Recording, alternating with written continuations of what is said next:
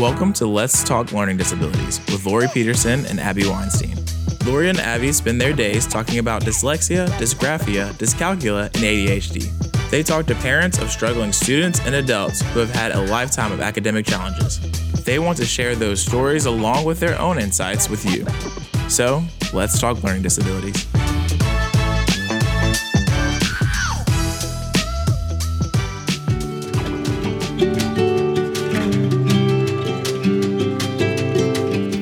Everybody, this is Laurie, and welcome to Let's Talk Learning Disabilities.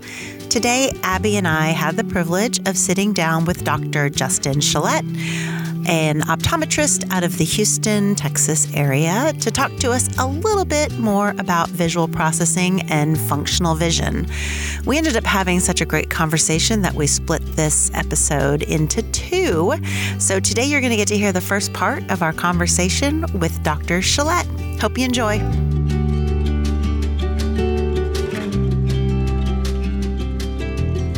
Everybody, this is Laurie. And this is Abbey. Welcome to episode 76 of Let's Talk Learning Disabilities. 76. 76. It's so funny. We make sure that we count those out each week, right? Like we have to know what number we're on because it's a huge deal for us to be in the 70s. Wow. It is a huge deal. We're very, we're, we're still very proud of ourselves and impressed that we've made it this. and we've stuck with it. And I know. But it. it's fun. And I Yeah. feel like we've a lot of people benefit from it. And so we're going to keep on plugging away. And if you do listen, listeners, if you listen to every episode, you know that um, last time we were together on episode 75, Laurie was on vacation. I was here alone. So welcome back to reality, Laurie. Thank you. wow. I know it's been I- rough. Hope you had a wonderful vacation. I did. It was much needed. yeah, We've had a lot going on and it was some good downtime, but perfect. I'm ready to get back to it. Good. We're And I'm glad ex- to have you back. I'm excited about today. I left. I could talk. This this is one of the topics I feel like we can talk about for all hours. day long. Yeah. Yep. Every day. So we have with us today a very special guest. I know we say that every time we have a guest, but they're all very special. But I feel like this one is exceptionally special today. We have Dr. Justin Chelette from Texas Vision Therapy to talk to us about functional vision in children. And I want everyone's ears to perk up and open and listen very carefully and clearly because you would not believe how many people come to us thinking their child has a learning disability such as dyslexia. Hmm and it actually turns out to be something related to a vision issue or a visual processing issue. So, Dr. Chelette, thank you so much for being here today. Howdy, thanks for having me. This is an awesome opportunity. We are very happy to have you, and we are eager to hear what all you have to say and for you to share your knowledge and expertise with us. So, um, first, tell us a little bit about who you are and how you got to be where you are today, or what kind of drove you to become an optometrist and specialize in the things you specialize in. Yeah, sure. So, uh, for the audience out there, my name is Justin Chelette. I run a practice called Texas Vision Therapy, as they said. I'm down here in Houston, Texas. So, uh, if you're in the area, come check us out. so, what drove me in today? Well, my car. but uh, so, as a as a young kid, I was actually a cross-eyed kid. I had an eye that turned into my nose, and as a young kid, I never really knew much about it. I was always very much a studious, Game Boy driven. I could read anything in the library. I was very academic as a kid. And I was never sporty, you know, that just never really worked into my world. And then in college, I uh, I had the chance to work for several optometrists in college on the weekends, and I said, "Man, this is a cool job. I can do this." So that kind of led me into this route. And while I was in college, I, I worked at a, a Costco optometry office, so I, I saw a very different field from what I do now. Mhm. And it was when I was in optometry school. I went to a school down in South Florida called Nova Southeastern University. It was there where we started learning about the science of vision, about how vision is not something that's in an eye, it's something that involves the brain, the eyes, the whole body, everything about the human being. And you start learning about how the brain is wired for people with strabismus, which is the name for cross eyed. and you start learning about how people see differently. You know, you just kind of take for granted, oh, everybody has two eye. Well, a lot of people have two eyeballs. Some people have one eyeball, mm-hmm. but you just kind of take for granted how not everybody actually sees the same. No two people see in the same way. No two people perceive things in the same manner. And so once you start learning about the science of how that works, that leads you into a very different tract. And while in school, I uh, so in optometry school nowadays, what people do is they're very uh, they emphasize a lot ocular health. So you'll hear in class glaucoma, diabetes, high blood pressure. You'll hear all this stuff. And school is trying to gear you towards going that route, towards becoming like an ocular disease specialist. And I, once I started seeing patients in clinic that had cataracts, I said, "No, that's not for me. You know, there, there's no vision science in that world." And so I instead did a residency after I graduated in what's called vision therapy and rehabilitation. And at that residency, I saw just how you can really take that vision research, how you can take that vision science and directly apply it into clinical practice to help so many people who have issues that they never really associated to how they use their vision. Again, combining vision meaning the brain, the eyes, the whole body to experience the world. There's way more than just being nearsighted or being farsighted, you know, be, needing glasses to see something close up or needing glasses to see something far away or, you know, oh, stigmatism. stigmatism, those common things we hear. For sure, for sure. And, you know, that is the first step, though. That's the, you have to know that because uh, let's say you have a little kid who has, let's say, six units of being farsighted well, they're going to need glasses for sure because they can't do anything see clearly. They can't judge where things are at. They can't do track along a page. They can't do anything until you get their eyesight clear. So that is a very fundamental basis, but that's just the uh, the start of the story, so to say. So then, so you became very interested in the science of vision and more of I guess what would you you know what would you call the issues that are not like anatomical or things like glaucoma more about the way oh, the brain is perceiving what the eyes are taking in or processing what it's taking in. It's hard to say you know in our world we we always kind of get mixed up with labels you know we'll talk about developmental optometry we'll talk about neurooptometry we'll talk about behavioral optometry but really, all those different types of optometry, we all deal with the same thing, where it's a, a problem of how the brain uses the eyes to explore the world, so to say. Mm-hmm. As a kind of a side note, a, a comment that I love to, to say is that vision, the purpose of vision is to guide and direct action.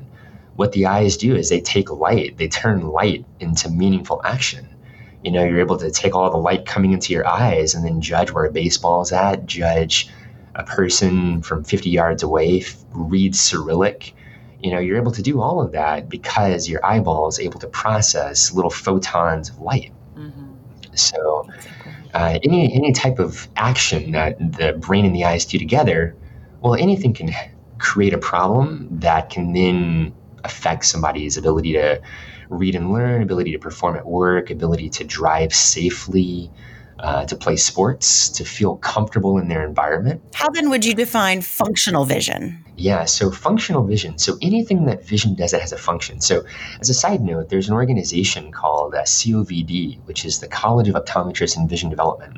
Although they're actually undergoing a different name change, but for purposes of this, we'll call them COVD still. They created a list of 17 different visual skills that are necessary for efficient reading and learning or that are necessary for a child to have in order to do well in school. And of those 17 different skills, they kind of outline what you have to do. So, for example, you have to hold your eyes straight when you're looking far away, you have to have good eye movement control. You have to have good focusing ability. You have to have good visual perceptual skills. You have to have good uh, ability to have depth perception, good peripheral awareness. You have to have a lot of different things. And so all of those 17 different visual skills sort of create quote unquote visual function. But a more simplistic way of describing that, I, I generally break it down into two categories. You have well, and, and again, we're talking about functional vision, not about necessarily being nearsighted, farsighted, having cataracts, or anything mm-hmm. like that. So I kind of break it down into two major categories. I, I talk about eye movement issues, and then I talk about visual thinking skills. And when you talk about the eye movement issues, there are three major categories. You have your eye teaming, which is how do both eyes point at the same place? How do the eyes align? How do they look up close, which is called convergence, or how do they look far away, which is called divergence? So you have your eye teaming skills, you have your eye focusing skills, which is how do you look at something clearly up close, held within arm's reach? Like if you hold a book in front of you, how do you zoom in, look at that clearly, and focus on it? And then after you look up close, how do you relax your focus to look far away? It's also that transition. So that's your eye focusing skills. And then you have your eye tracking skills, which are the easiest thing to think about is when you're reading, how do you read every word on a page? How do you go from V cat ran down the street to the next line and then read along like that? And then also your eye, the other major eye tracking skill is uh, what we call a pursuit, the ability to follow a moving target. So as you're watching a car outside my window, I can see the interstate, so I can watch all the cars drive along down the road. As I follow and track along a moving target, that's what we call a pursuit. So those are the three major eye movement categories, how I break it down. Your eye teaming, your eye focusing, and your eye tracking. And then you have your visual thinking skills, which are, for example, visual memory. Can you remember what you saw? Visual sequential memory. Do you remember the order in which you saw things? Do you remember the whole list? Um, if somebody purposefully miswrote the word, if, if they purposely misspelled it, can you remember the sequence of letters that they wrote, for example? You've got your uh, visual discrimination. Can you identify uh, that the letter is B and that the letter is not Q.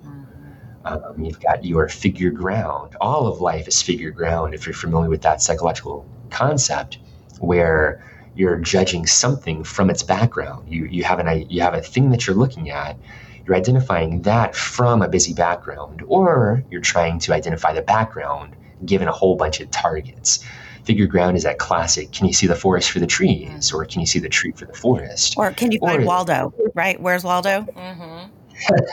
as i was actually going to say practically it's the waldo books that i have in my waiting room right um, or you know it's like word searches the old classic uh, game from the 90s when you before you had your game boys and your cell phones you did word searches mm-hmm. in the car so, so those are the major ways that I break down uh, functional vision skills into eye movements and visual thinking. Okay. So, so Dr. Chelette, if a, for example, you know, uh, let's say a child is struggling in school in their early years, maybe kindergarten or first grade, and one of the very first things we hear parents say they do is they want to run to the eye doctor, their regular optometrist, and make sure it's not a vision issue. Or their child, you know, or the teacher may indicate, you know, they need, they need to sit up close to the board, or maybe you should have their vision looked at.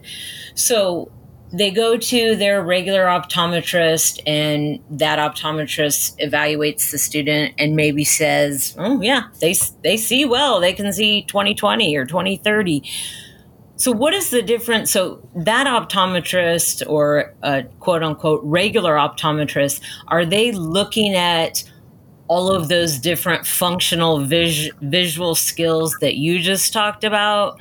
That's a hard thing to answer. Um, the short answer is uh, I'll, I'll kind of give you a side comment. So, in my office, my evaluations are all 60 minutes in length.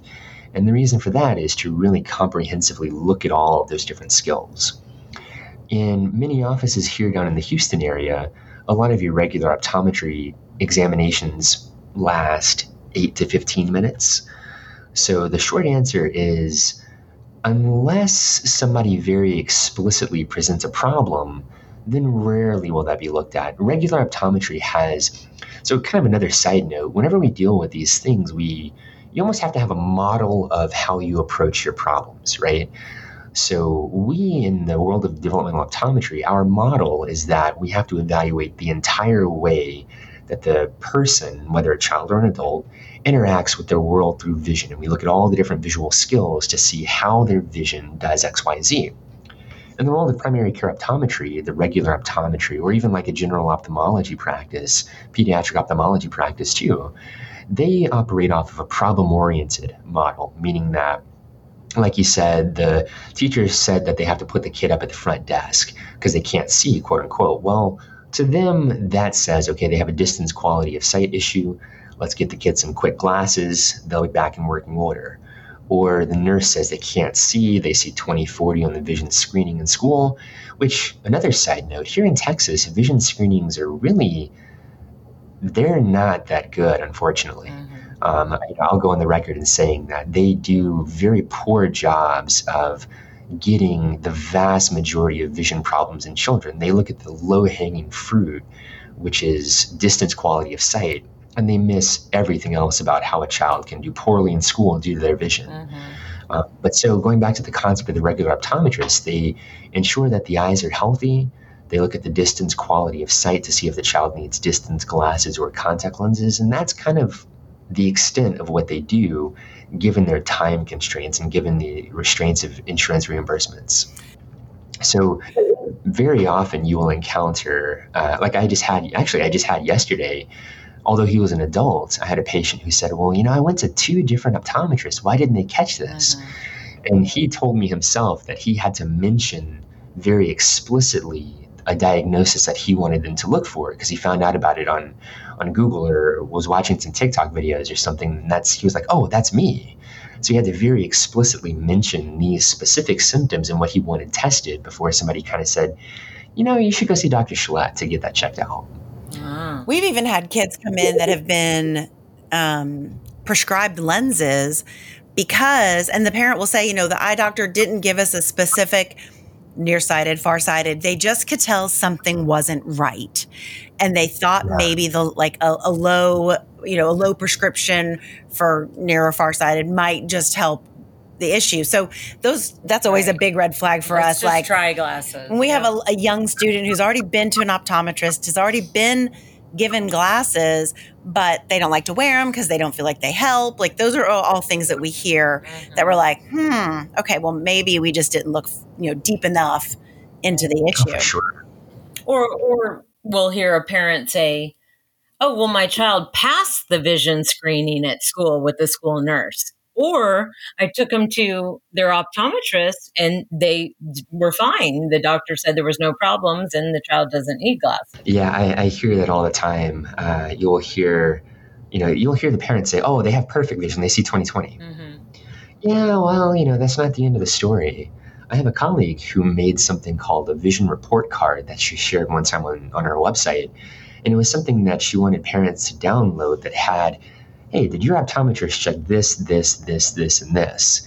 And if so, then you can say that you did get a more comprehensive uh, checkup, but that didn't necessarily take to uh, take too kindly whenever people tried to start doing that, right?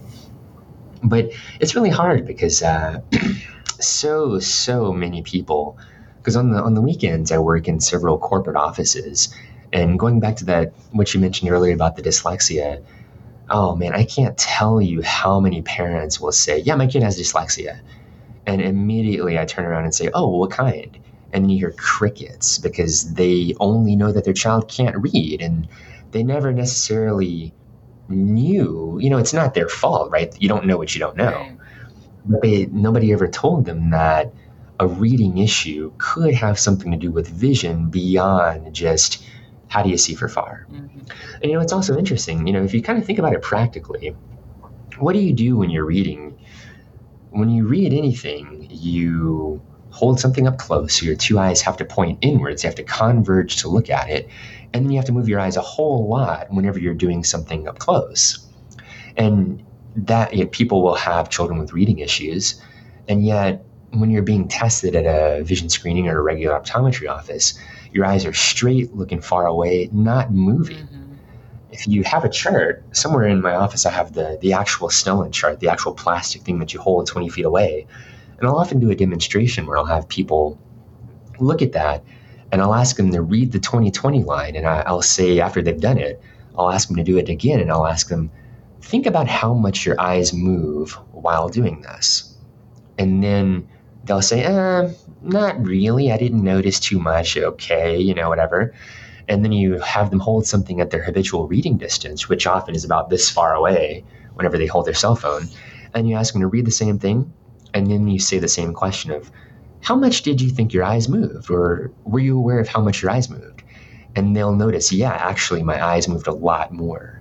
And that simple demonstration shows, you know, uh, quite a bit of difference between what we do in our functional vision world versus what a regular optometrist might or what a vision screening at school might be looking for. Mm-hmm. When you use both eyes together and actually move them around on a page or on a phone or on a computer screen, now that all the children have Chromebooks in school, mm-hmm. you'll notice so many more problems than just having a static eyeball not moving, reading a small letter at a certain distance away. Well, I think too, we see a lot of kids that come in that struggle with copying, whether it's copying from like their math worksheet to their paper or from the board to their paper. So like you were talking about earlier, the the difference of going close up to far away to close up to far away, that's where their real struggles come in. Maybe once they're in one place they're okay, but it's the back and forth where things sort of fall apart and where they copy things down incorrectly or they um, aren't able to get everything copied before the class moves on. And so mm-hmm. that oftentimes, and I feel like now with with Chromebooks, and with more kids on on devices, we're doing less copying. Mm-hmm. Oh yeah. Because when I ask parents a lot of times, well, do Me they too. struggle with copying? They're like, well, I don't know that they do very much copying. So it's interesting. We're we're taking away some of those red flags mm-hmm. um, that help us determine that this might be something more than just a reading or a writing or even just a near or farsighted issue. Mm-hmm. It's really tough. Um, when we talk, going back to kind of a little bit of the vision science, when we talk about vision, again, the purpose of vision is to guide and direct action. But when we do vision, because vision is something that we do, it's not just something that we have. When we do it, the first thing that we do is we locate where something is before we identify what it is. And going to that concept of copying, when a child looks up close, they're because they're able, well, back in the day when they actually did pencil and paper, they were able to touch physically the pencil, the, the desk, the paper. So they had that ability to localize through where their body is. Hey, the target's right this far away. And then when they transition their gaze far away, they often would get lost not knowing where to look. So, of course, they can't identify anything when they look far away because they can't even find where to point their gaze at. Are they pointing their gaze four feet away from them? Are they pointing their gaze 12 feet away from them? Are they looking too far to the right of where they need to? Are they looking too far to the left of where they need to? So they get lost in space and then they copy down the wrong thing. Or they might not just copy down the wrong thing, but they'll also comment how when they look away, it's blurry. And that's because they just haven't changed where their gaze is. They haven't relaxed their gaze to look at that distance, that specific set distance. Mm-hmm. I have a patient in my office currently where that was the complaint that they came in with. Uh, it's a teenager, just started, or she was just moving into high school, and she had seen several uh, other doctors who couldn't figure out why her distance quality of sight was blurry, even though she had no prescription whatsoever. And it was exactly that issue she gets locked in tight. It's almost like whenever you look up close for too long, it's almost like your muscles inside the eye cramp up. And if you make a fist and you squeeze your hands really tight and you feel how hard that fist is, and if you do that for 10, 20, 30 seconds and then you try to relax it, your hands still feel tight. They still feel tense. Well, that same analogy happens with the muscles on the inside of the eye. If you don't use your eyes efficiently, if you don't know how to accurately transition your gaze, your eye muscles get real tight, they get real cramped up, and then they don't know how to relax that. So the quality of sight's blurry because you're still all tight up inside. Mm-hmm. I think the other really kind of cool thing that I like to share with parents too is that this is something that can be fixed. I hate to use the word fixed because, you know, nobody's broken, but it can be remediated or it can be, you know, through therapy, it can be corrected. And I think that is what's so awesome mm-hmm. because so much of what we see necessarily can't be corrected. So this is something that's kind of, you know, in the grand scheme of things, kind of an easy fix because you have strategies and systems in place and therapy that can help sort of remediate these issues and help the vision become stronger in the areas where it's weak, correct? Oh, absolutely. It's super cool. Like, it really is cool stuff. Um, I think a, a, different way of saying it rather than fix is that we say we teach children how to do it. They can learn how. Because the analogy, the, the perfect analogy is like riding a bike. You know, you start off as a little kid, you just don't know how to get the movement set up. You don't know how to coordinate your legs. You don't know how to sit on the bike and balance yourself. But once you learn how to do it, then you can do it. And the same thing applies to the visual system. Because problems are problems can kind of come from three areas. They can come from being a developmental issue where you just never learned how. You didn't, for whatever reason, through nobody's fault, you didn't get the experience, you didn't have the right uh, things that you did as a little person to teach you those skill sets. Or problems can come from just the wear and tear of visual stress. If you hold your phone two inches away from your face for eight hours every single day over the summer, rather than running around outside playing with Legos, throwing basketballs around.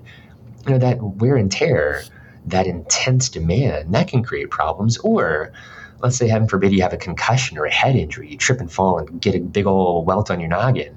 All of those different areas are how problems can occur. But regardless, you can teach a child how, or an adult too, don't, you know, don't forget them, you can teach somebody how to overcome these issues, just like how you can teach them to ride a bike or hit a basketball or learn to speak a foreign language. We have the tools to do so. The brain is a very plastic, it's, it's like Play Doh, mm-hmm. right? You can change it all throughout your life, and you're just reinforcing all the networks that are upstairs inside the brain to do things in a more efficient, more effortless, more accurate manner. Mm. It's very, very cool and stuff. Once you teach them those skills, as long as they continue to use them, they should never lose them, correct? Assuming that they don't have any other issues later on, like get into a car wreck or, you know, something crazy. Right. Because then that resets the resets the stage. Right. But it's we live in a visual world. We live in an environment where once we have a skill, we use that skill throughout life. So take the example of let's say you have a middle school person who can't read very well. They uh, oh, and another thing that I wanted to mention too is a lot of these findings they mimic behavior pattern problems. So it's not just that you might have dyslexia or whatever. A lot of these findings mimic ADHD, ADD, XYZ. Mm-hmm. I just had a parent call me yesterday who said that their child just began ninth grade has been suspicious for dyslexia, has been suspicious for ADHD. And they had an evaluation at another office yesterday where, come to find out, the child's got a massive convergence insufficiency and has a massive issue with tracking along a page. We have these devices where we're able to record the reading eye movements to show somebody how do things move when they're trying to read. Hmm. And so the, the child, the mom reported that the child was super relieved to know, man, it's not a problem with you know my intelligence intelligence or anything like that. It's just I can't do this accurately. And come to find out, the child also plays sports. So whenever we get them into therapy, what we'll do is we'll improve their their eye movements, their convergence abilities, their ability to see in 3D with depth. We'll improve their focusing ability, their tracking issues. And then hmm. we fix that because that's a problem. But then the child's going to go back out. He's going to play football. He's going to have better depth perception. He's going to judge where to throw the ball better or where to catch the ball better. Hmm. He's going to use that skill that he learned in a new area in his life, and it will enhance everything that he does. So he's not going to forget how to do this because he's going to use these skills to be more productive in the other environments in his life. Hmm. He'll be able to read easier, more comfortably, and actually want to learn to read more and read harder and harder books once his eyes aren't going all over the page, seeing words jumbled around. Because you give them the skill set that then allows them to do things that they couldn't do, which then expands on their skills even further and further.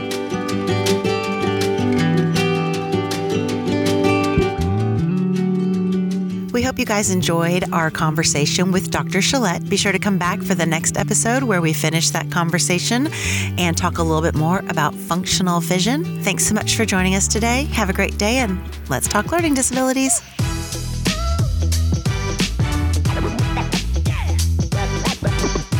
thank you so much for joining us today. In our show notes, you can find information about today's talk, as well as links to resources and other episodes. If you have questions about today's talk, have ideas for future episodes, or just want to stay connected, you can contact us through Diagnostic Learning Services on Facebook, Twitter, LinkedIn, and Instagram. So, let's keep talking learning disabilities. This podcast is sponsored by eDiagnostic Learning. You can find more information at www.ediagnosticlearning.com.